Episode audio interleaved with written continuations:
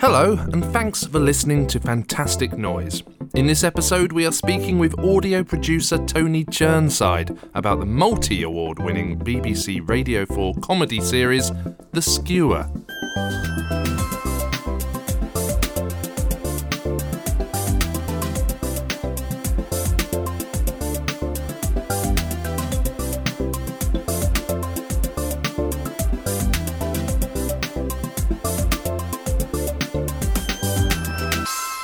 I'm Terry Lee, Senior Tutor in Radio and Audio at the University of Bedfordshire. Thanks a lot for your time and thanks a lot for your ears. For a radio producer, the dream must surely be to produce something that you enjoy producing, that listeners enjoy listening to, and that critics enjoy critiquing. Radio 4's The Skewer falls into that category. Following a pilot episode in 2019, The Skewer has been a regular fixture on the BBC's flagship spoken word national radio station since January 2020 and is currently on Series 7. Created and produced by comedian and producer Jon Holmes for his production company Unusual, the 15 minute episodes are a sound collage combining topical sound bites with excerpts from popular culture, songs, and other surreal content. In July 2022, I spoke with the man who puts it all together. Yeah, hi, I'm Tony Churnside. I'm a radio producer, sound designer, and technology kind of person who has, has worked in radio and media pretty much my whole career. Tony also has a background in audio technology and academia that we go into as part of this conversation. Although he's worked on loads of audio projects, there is so much to talk about with The Skewer I really just focused on that. After this conversation, as is the custom, I will tell you about something I've enjoyed listening to and our radio word of the week. But let's hear a quick clip of The Skewer before going into the conversation with The Skewer's Tony Churnside perhaps the most unlikely sponsorship deal of recent years, the backing of the Rwanda deportation policy by the Nottingham branch of the US restaurant chain Hooters. Boris Johnson will come out of number 10 to make his final speech. Just emerged from uh, from his den, and we're getting a head-on view. He's having a, a good waddle, and he's flicking out this very pale tongue. Yes, it's Farage Gin, the backwash of the available MPs. Cheers, everybody. Anyone who's heard some of your radio and podcast projects can probably appreciate that you take sound design and complex audio production to interesting places. Uh, when I first heard The Skewer on Radio 4, I was really struck by how it was not just controversial, topical, funny, but how creative and unique the whole production was. So I wanted to know, Tony, what your role is in putting that program together. Yeah, so The Skewer is something I've been doing now for what I'll, I'll get this wrong now because the, the pandemic makes me underestimate time by about two years on average. We we have actually been doing it since before the beginning of the pandemic. Mm. Jon Holmes, who's a kind of legendary radio producer, really, and comedian, so started off in comedy and has done loads of stuff from Radio Four.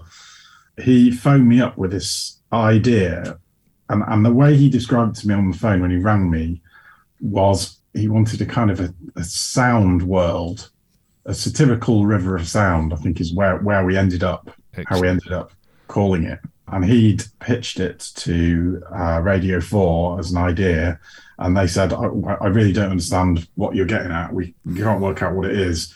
Um, go and make a pilot." and and then we'll figure it out. So I, I think actually, jo- when Jon rang me to say I want to make this pilot, it's just a 15 minute program of current affairs, but sound design and kind of satire, comedy.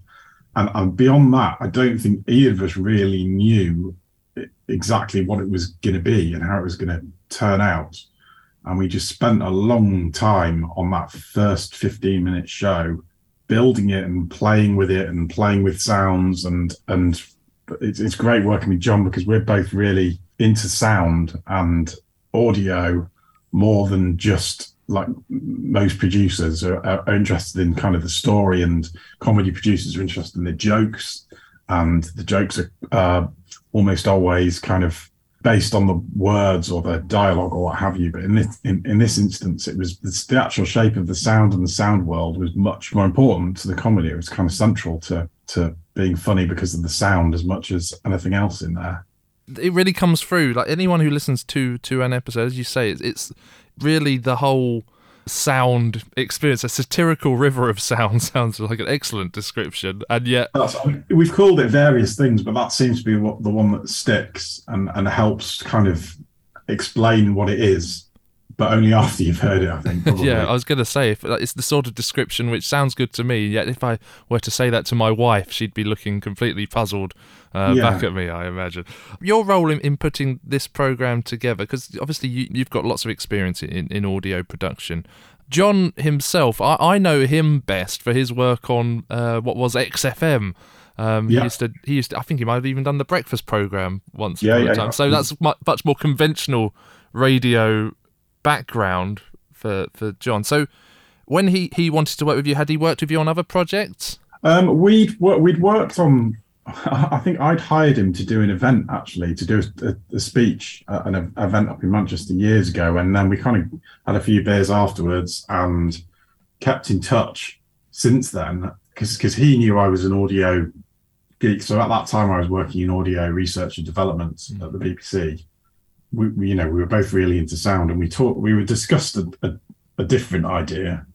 Um, I've kind of been been in, in touch since then, but waiting for the the right project really to work on. And I think this was it because it wasn't clear what it was going to be, and it and we wanted sonically it to be quite um, experimental. So we, we use we use binaural sounds in it. We use experimental techniques. It's it, it- it's best listened to on headphones. Not that it doesn't work on loudspeakers. And obviously, the, we've just done a DJ set on very big loudspeakers um, in the grounds of a castle last weekend. But um, the, the radio show is kind of designed to be quite closely listened to. You can just let it wash over you, but there's a lot going on in there. Lots of people listen, listen to it say it rewards repeat listening because there are, lo- are lots of different layers in terms of the, the jokes and the story and the clips, but also in terms of the sound.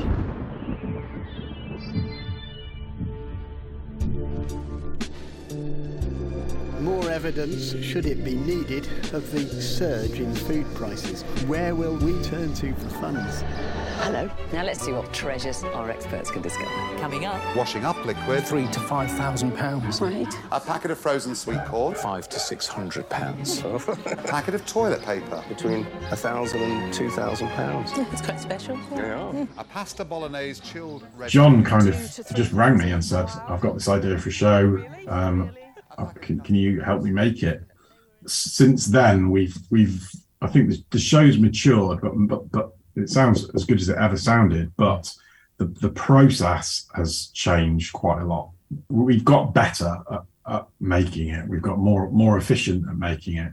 Yeah. So before the pandemic, Jon used to come up because I'm I'm based up in Manchester. Jon used to come up to Manchester, and we kind of we'd sit in a in a room with each other for a day putting it together. But now it's uh, we do it all via Zoom because the pandemic forced us to make it that way, and it works quite well. And we've carried on doing it that way. I'm kind of interested, Tony, as to the process then of, of making an episode now, or, or you know, one of your more recent episodes. So, I read online that a lot of the content, or at least some of the content, um, is coming through from people, uh, plenty of people that aren't Jon. Oh yeah, absolutely. So the, the the show has has kind of has got an open door policy. There's a few shows on the BBCs that have got these kind of open door policies. Now, historically, shows have invited comedians and writers to like send their ideas for gags in, and um, the idea with the skewer is that actually there are quite a lot of creators on in a kind of modern online world do more than just write jokes. They mess around with clips. They cut content together and make their own content. So we wanted to give them an, an outlet like a broadcast outlet on the on the bbc where we're not just looking for people coming up with jokes and one liners which we do do in this and they do and they are and we do use um, ideas like that sent in. But we also have things that are more than just jokes, things that are clips that are assembled. So people send their ideas in and the kind of the process that would normally happen is people would send their idea their ideas in a kind of an email to Jon, who would kind of look at it, see how it, see if the idea kind of fits in with the show, and if it does, then say, yeah, okay, go go and start finding some of the clips for this. So people would would kind of start looking for the clips to create those ideas, and then Jon would kind of the, the way it kind of works is there are loads of ideas in from everywhere, and it's pretty. Un, I mean, I don't think it's ever happened that someone sent in a completed thing and we've just put it in the show. Sure. They send in clips and tr- tracks, and even if they send a mix of something in, they'll send the stems in, which will let let us kind of adapt it because we're we're making a, a show, and by the time it leaves my computer, it has to be exactly 14 minutes long. Of course. Of course. Um, and we never drop anything completed in. It's always items either created from various different ideas or built on and cut cut up and chopped around um, and uh, and you know obviously sound design and sound effects added and then as I said earlier, it's with this kind of idea that it's a satirical river of sound. It then needs to all be woven into a, a kind of a single experience. And the idea is that it's, whilst it is coming from all of these different sources and all of these different people contributing ideas and clips, it sh- we really don't want it to sound like it's a clip show or a hmm. sketch show. We want it to sound like it's a single piece of art, really. It's a single program piece of art definitely is how I would describe it. And and to give I guess listeners here a, a, sense of the sort of content or examples of the sort of content I just had a quick look at the very short podcast description of um, episode 8 of a recent season. Five five words within that description kind of say a lot in, in, in the sort of content you might expect on a skewer and that is 50 shades of Sue Gray yeah, so I think I've even I've probably even got that clip in front of me here somewhere. But that was I remember that was the last episode of the last series. Yeah. Accusation. So this is that Sue Gray clip. It's an example of the of a transition where it comes out.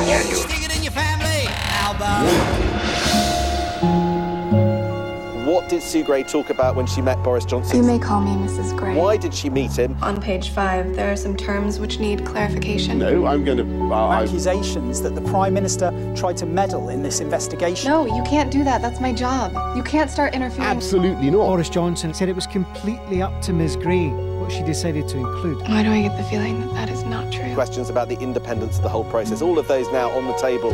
Right here on this table. I'm very proud of the things that we did. You need a haircut. My apologies for my hair, but I do my best. Oh my god. Uh, you, you, talk about us in this building and what we got up to. What are butt plugs? It's a fair question.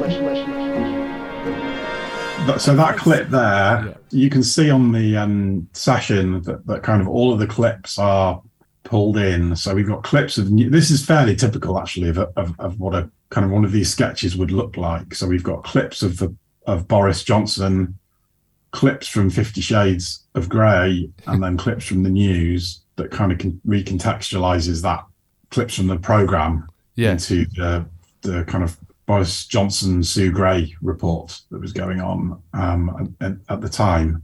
Yeah, um, and obviously much further down here, there's there's all the music where it's been Oh yeah, um, I was gonna I was gonna ask where the music was hiding. You've got a lot of to describe this. You've got a lot of different tracks going on on your Pro Tools session here. Yes, there are. I mean, there aren't many being used in this one. To be fair, I mean, I can I can zoom out.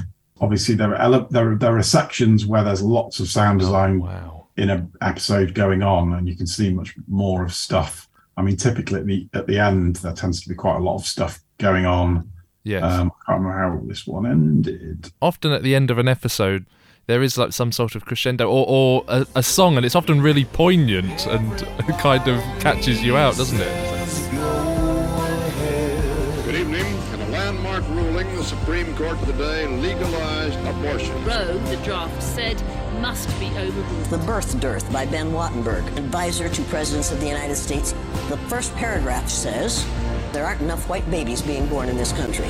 white people will lose their It, oh, yeah, absolutely. So I've I've never worked on another program where we've been able to go from ridiculous butt plug jokes at the beginning through to some really quite poignant, serious, to you know, tackle some real serious issues at the end, like the abortion stuff going on in America and the police violence against women in this country. So I, th- I think it's uh, it, I think it's really unusual to have a show that in literally in 15 minutes we can go from stupid jokes to really serious issues, and we tend to finish on a serious issue. We kind of bring the bring the mood back to being quite dark satire. You're showing me Pro Tools, so I mean, uh, let me let me ask you a question about this because I often uh, work with, with students on, on audio editing tasks, and a lot of them are new to audio editing when they start their undergraduate degrees.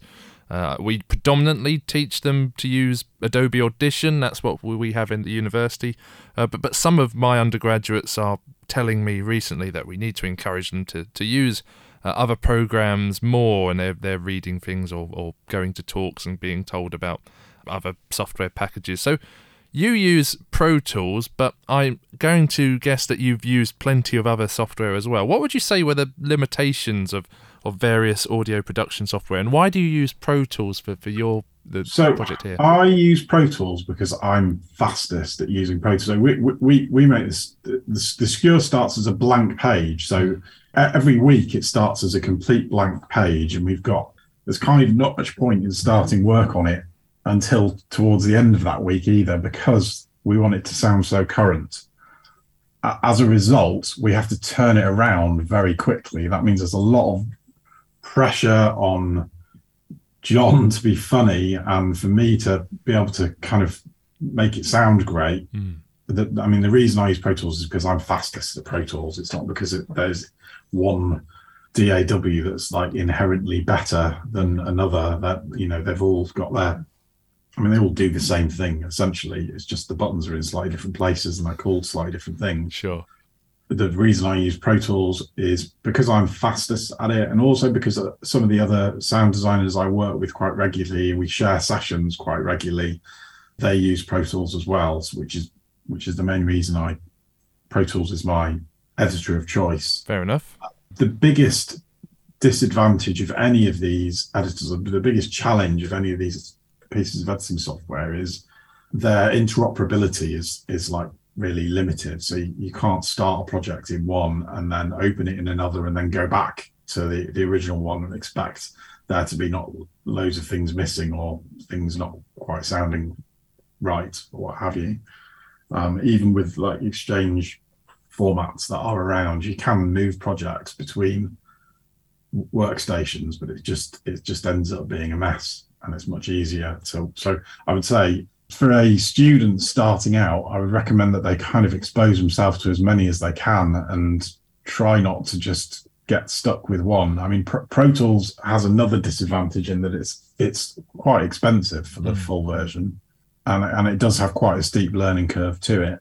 But you know, you can get Reaper, and it's pay what you can model is really good for people starting out who aren't actually making any money out of it, and then they can start paying for it when they do make money out of it, which is really good. Yeah, Reaper is one that, that comes up in conversations a lot with, with students, and, and for exactly that reason, the, the the way that you can get it um, without having to necessarily pay a, a massive amount of money. To get back to the, the content of, of the skewer, Tony, what is the process of, of each program being signed off by Radio 4? Because I- listen to it generally as, as a as a podcast, but it is actually broadcast on Radio 4 as well. And the BBC can um, understandably be uh, a little bit precious about what they broadcast on a national radio station. And some of the stuff that is on this program is incredibly controversial. So, has it ever scuppered you with Radio 4 signing off content? Uh, so uh, it, it's it's on late at night, Hmm. um, which is a definite definitely helps us in terms of our our bad language, and we do use bad language in it. It's justifiable in in in my opinion, but but it does. It, I wouldn't recommending. I wouldn't recommend playing it to youngsters. No, playing it while youngsters are around on car journeys and stuff. Sure. In terms of the the compliance, we we we don't have a political leaning we take the mick out of and, and satire ev- ev- everything. I mean, Boris Johnson features a lot in this because at least at the moment he's the prime minister and puts him as a, an immediate and his uh, party as an immediate target. I mean, if you listen to if you listen across the whole series, it's a, it's very balanced in terms of it doesn't target one political viewpoint over another. It just looks at the world and sort of screams, mm. and that's probably reflective of a combination of the of the way that ideas get into this, which is by people submitting them. So that so lots of ideas are from angry nurses and angry teachers who who are reacting to kind of the way the world is, and then through just through putting the program together with Jon, we're, we're, we are careful to balance it out and to make sure that every, everyone get, gets targeted. Well, you know, all, all political parties get targeted yes. um, in this. So balance is is is one of the things that w- that we're aware of. Now that, as you know, it's it's a really fast turnaround. We're, the show has typically gone out on a Wednesday night, hmm. the evening of uh, Prime Minister's questions, and that obviously features in it sure. um, most weeks because uh, there's normally something that is newsworthy that comes out of that. The show doesn't actually get finished until until a few hours before it's broadcast there's a process at Radio 4. There's a, a guy called Roger who works in compliance who kind of signs off the content from a BBC, is this acceptable? Can we broadcast this on Radio 4 perspective? And he's amazing. He's mm. absolutely brilliant. He just checks it. And I, I, think maybe in however many series we've had, six, six or seven series we've had, mm there's been maybe once or twice where he's come back to us and said, "Can can you rethink this, or is is this maybe this needs to be changed?" um, and they've always been very subtle changes. Okay, those changes. Um, there's been a few times when he's come back and asked us to, to justify something because he, he's looking at it from a perspective from a from a viewpoint of it. Is this how are the audience going to react to this? Am I going to, are we, are we going to upset people and people going to complain about this? And if people do complain, what can I say? So nothing goes into it that's not considered um, where there isn't a kind of strong editorial justification for the presence of the C bomb or um, of us tackling this subject or using these clips. And Jon is a, is an experienced radio producer and has in his career learned about um, what things that you can and can't broadcast on the radio, and it, you know he brings he brings a, a, lot of experience when it comes to that. So knows when something we get submissions that we, we both listen to and are like, that that can never be on the radio. I'm sure we can, never, we can never use that. There's layers. Roger's that final layer of sign off. You know, um, this gets a tick and it can be on the radio, but there's lots of, of layers of kind of taste and decency that things go through along that process. Brilliant. It keeps you the, the correct side of, of the line, as it were. With, yeah. with, with Roger, is his role to listen to the audio before he makes the decision, or or is it some earlier stage? Is it no? R- Roger gets R- Roger gets sent it and pretty much after he sent it, pretty much nothing happens to it. Okay. Unless there's some massive news story that breaks, it, it, Roger will listen to the audio probably about five o'clock on the on the day that it's broadcast. Wow, I mean that that is great. So interesting to, to hear about that process. Obviously, the skewer has gone on to be incredibly successful. You said you you launched it pre-pandemic. Did you think it would go on to win as many awards and as much acclaim as it has when you started? Uh, uh, no, I'm not sure either. Either of us did really. I mean, it, it, it we knew when we made it, it was it made us laugh. It was funny, and it wasn't like anything else on the radio. It wasn't like any Radio 4, current affairs Radio 4 programs have got like a, a long history. I'll carry on going with programs like the Now Show and the News Quiz and the, these kind of panel based shows. Um, and we knew when we put this together that, that there just there was nothing else like it when we started doing it. And, and, and also, we kind of knew it was good, but we didn't. You, you can't predict awards or you know anything like that you just you can't you just you just don't know there'll be people listening to this conversation, Tony, who are really interested in the idea of getting into your line of work. So, how did you, you know, choose to pursue audio production? What decisions did you take to to get to your position? Uh, the main thing that got me to this position was being a failed indie musician, playing in a band, and not and and and it was great fun playing playing in an indie band, and we did loads of cool stuff. Um, but but it taught me how to mix and taught me how to produce and how to listen to sound and audio. Um, and those skills that I developed then, I'm using so much in in the Skewer because it's kind of almost like making a concept album every week. The way that we use music and mix music, and I'm adding quite often. I have to get my guitar out and play bits of guitar into into it and program keyboards and stuff for for the, for the program. Amazing. So that's you. That's you as well. Sometimes when you hear those bits of music. Yeah, the the music is a real mishmash of the way that we put it together. Is that the the music certainly sort of the the fight, you know, the close of the show and and bits in the show when we play a track where the lyrics of that track match a story that's going on and clips that we can use from the news uh, and we kind of create a narrative using news clips and using the lyrics from the song. And obviously it's not just putting news clips in the gaps it's creating the story just from the lyrics and just from the news clips and then you have to somehow make the music fit. Mm. and that's that's that's tricky. That takes a while to to because we might be using like a line from a verse a line from a chorus here and and they're all all over the place and somehow that has to be built into something that sounds like it's meant to be there. Yeah, and and that's a good point actually because there are elements like obviously it's only a part of of the program you when you squeeze everything into that, those 15 minutes but there there were elements when I first started listening to the Skewer I was like this is a bit like Cassetteboy those videos you see on social media where uh, politician or whatever ends up singing a different song we, we accept con- contributions from anywhere. Um, and o- but over the course of the few years that we've been doing this, there there have been people who have kind of always hit the mark when they've sent their ideas in. Hmm. So there are a core list. I mean, if you listen to the if, if you listen to the credits, you, there's there's a list of contributors, and then there's additional material kind of list Mhm. at the end. And obviously, uh, Alexa reads all of our lyrics or tries to read all of our um, credits out. Doesn't always pronounce the names right, unfortunately.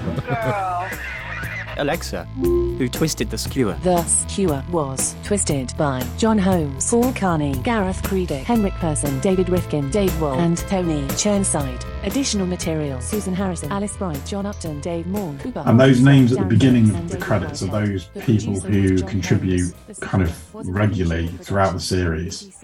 Um, and there's a guy called Dave Wall who does a song for us every week. So Jon normally gives him a topic or a news story to, to do the song, and he'll and he'll kind of build it, and that's kind of quite uh, Cassetteboy. And also he starts with a video as well, so there's there's always a video to accompany accompany that song.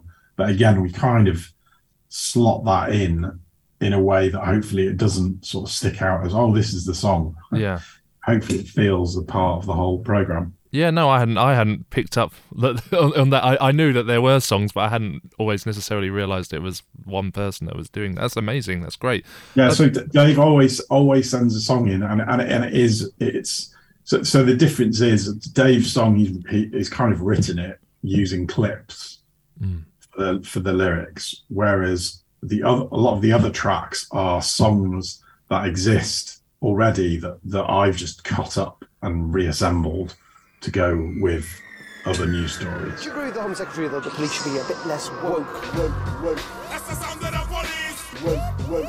That's the sound of the police. Where is the Bobby on the beat? You want to see, sir? Come in, shut the door. A police force that is woke, that is politically correct. I want to talk to you about some charges. Then getting back to you, Tony, you had the failed uh, indie band experience, but am I right in thinking you also ended up doing uh, university education, which focused on audio? Yeah, so I, I did um, like a music degree at undergraduate level, and then I went back and did an acoustics master's, and following that, got a job with BBC Research and Development, focusing on audio and spatial audio and future audio formats and what have you.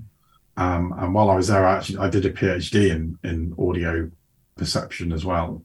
Great. Uh, You're truly an audio academic and, and, and, expert then, Tony. So you, you are you get to wear the, the proper big hat at graduation ceremonies too. Yes, yeah, yeah. I would get the hat. I'm a I can correct people when they call me Mister. That's brilliant. That's brilliant. Um, uh, yeah, so yeah, so I've got I've got, I've done lots of studying of of audio and acoustics and what have you.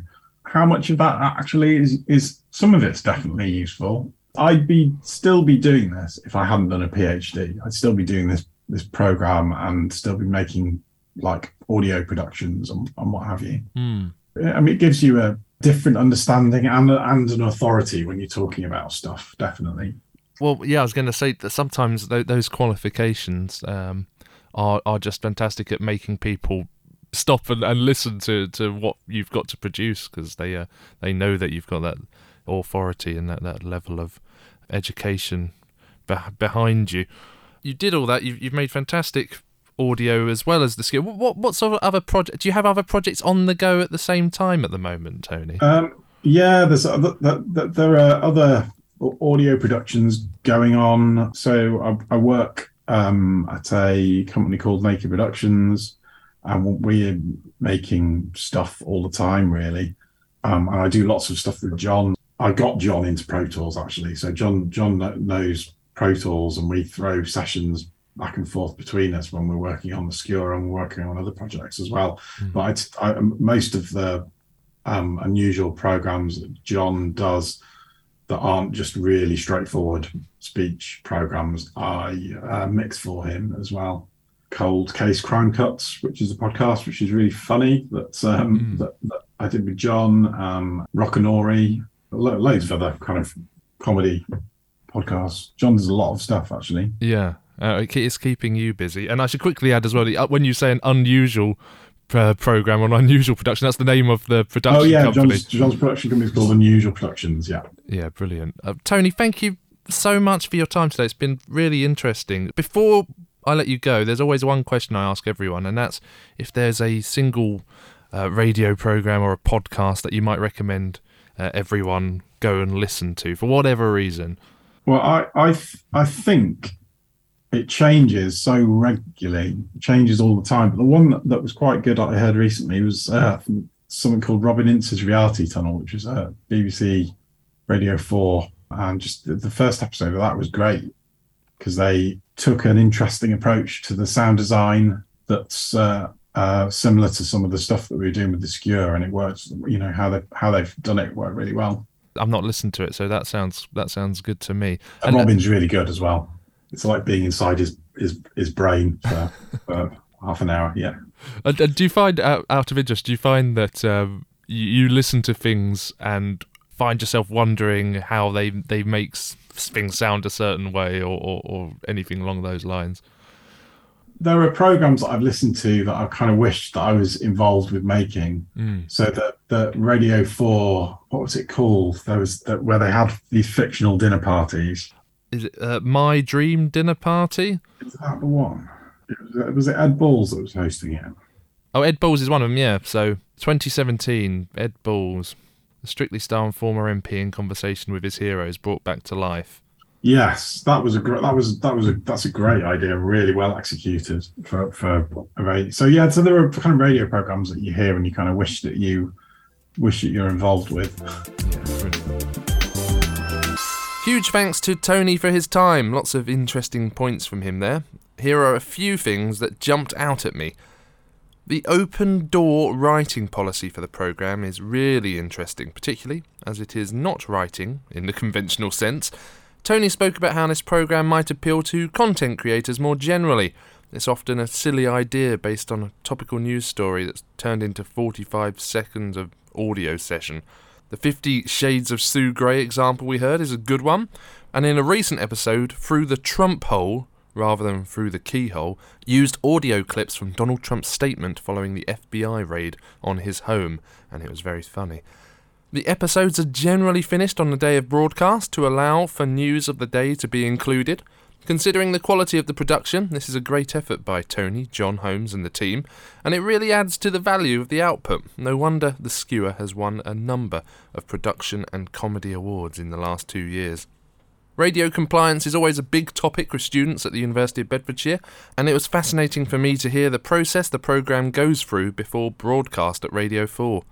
Roger clearly plays an important role in listening through and making sure it stays on the correct side of the Ofcom broadcast code. Finally, the conversation about the audio editing software was one I imagine lots of you will be interested by. The skewer is made using Pro Tools. Tony says the main reason for this is that he works fastest using it. I am using Adobe Audition to put this podcast together. What editing software are you using and why? I'd be fascinated to know. Please contact us on email or social media, details of both in a little bit.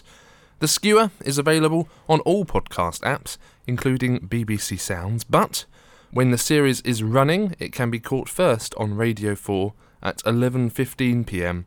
on Wednesdays. I would like to briefly talk about something I've enjoyed listening to recently. The Rest is Politics is presented by former Downing Street Director of Communications and Strategy, Alastair Campbell, and former Cabinet Minister, Rory Stewart. Alastair famously worked with Tony Blair's Labour government. Rory is most well known for running for the Conservative Party leadership in 2019. The podcast has been at the top or near the top of the UK podcast charts for much of 2022, and the duo talk about current affairs with the context of their experiences of Westminster, offering an insider's view on politics at home and abroad. They talk about bringing back the art of disagreeing agreeably, and I'd suggest this is true. I enjoy listening because I can't really dislike either of them even if I don't always agree with their views. I also appreciate the relative fast pace of the episodes. There have even been special episodes featuring interviews with Tony Blair, William Hague, and Keir Starmer. If you like politics at all or want to find out more about politics, The Rest is Politics is available on all podcast apps, and I very much recommend you have a listen. If you would like to contact us here at Fantastic Noise, be it with audio you recommend, stories, suggestions for future podcasts, feedback, or something else, find us on Facebook, Instagram, and Twitter at A Fantastic Noise. You can also email us on fantasticnoise at beds.ac.uk. Before we finish, it's time for the radio word of the week. Today it is adlib. An adlib, or adlibbing, is when a radio presenter improvises. Apparently, ad libitum is Latin, meaning at one's pleasure or as you desire, but I'm no classics or Latin expert. Ad libbing is a common practice when something goes wrong, like the show is disturbed or there's a technical difficulty. In my breakfast show days in Norwich, I was usually my own producer, and some of my ad libbing could be a real highlight for listeners if they had to hear me shouting as I walked away from a microphone to flick a switch on the other side of the studio to make the audio work properly. Some presenters perhaps rely on ad libbing rather than planning content for their programs, but if you weren't familiar with the expression, you are now. Ad lib is the radio word of the week. And that is it for this episode of Fantastic Noise. Thank you so much for joining us. There will be another episode next week. Do subscribe, give us a rating and a review, and follow us on social media at A Fantastic Noise for future updates and previews. Thanks again to our guest today, Tony Churnside, who is part of the team that make The Skewer on BBC Radio 4. Our artwork was produced by Stu Elvin, that's Stu with a double O, and our theme music is by Liam Aiton, remixed by Daniel Potter. This podcast was produced by me for the University of Bedfordshire's radio team, part of the School of Arts and Creative Industries, and recorded in the studios of Radiolab 97.1 FM. I'm Terry Lee, and this, I hope you'll agree, has been a fantastic noise.